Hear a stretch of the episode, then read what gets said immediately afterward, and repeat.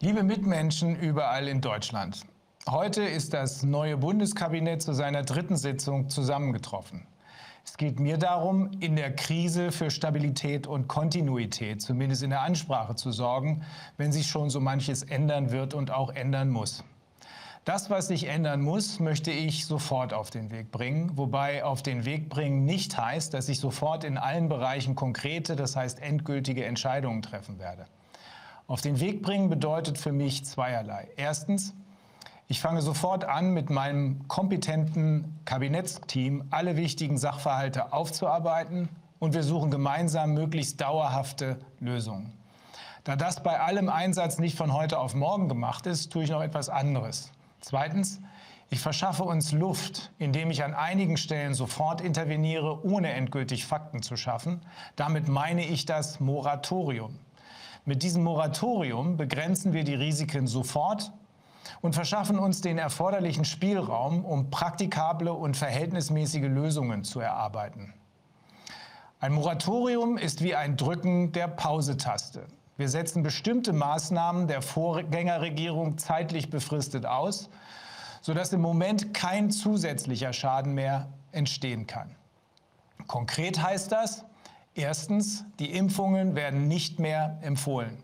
Zweitens, wir haben die außerordentliche Notzulassung aller Impfstoffe vorübergehend widerrufen.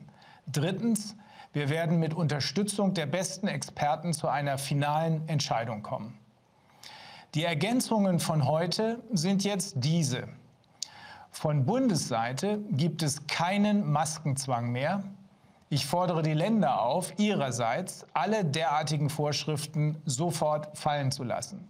Jeder muss sich selbst entscheiden dürfen, ob er eine Maske trägt oder nicht.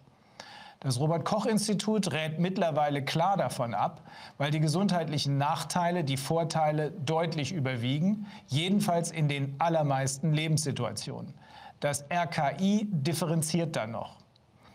Die PCR-Corona-Tests sind laut WHO zur Diagnostik nicht geeignet. Sie sind auch nicht mal dafür zugelassen.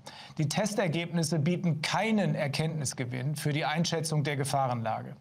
Es ist unbegreiflich, dass uns diese täglichen Zahlen und die davon abgeleiteten Daten über Inzidenzen und R-Werte so lange als Maßstab für Gefährlichkeit und Schutzmaßnahmen aufgezwungen wurden. Wir werden im Krisenmanagement keine Testergebnisse mehr verwenden und haben die Erstattungsregelungen für die Krankenkassen aufgehoben.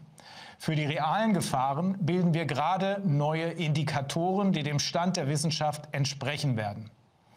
Ein erstes Set an neuen Indikatoren werden wir vermutlich schon in den nächsten Tagen vorstellen.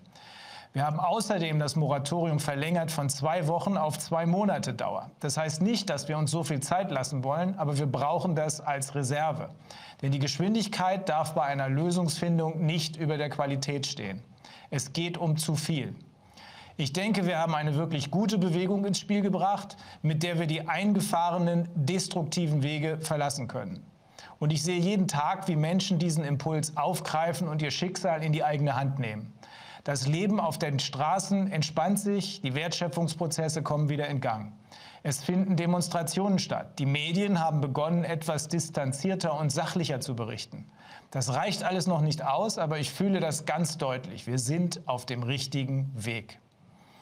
Wir können gesundheitlich noch keine vollständige Entwarnung geben, aber wir kümmern uns endlich um das Wesentliche.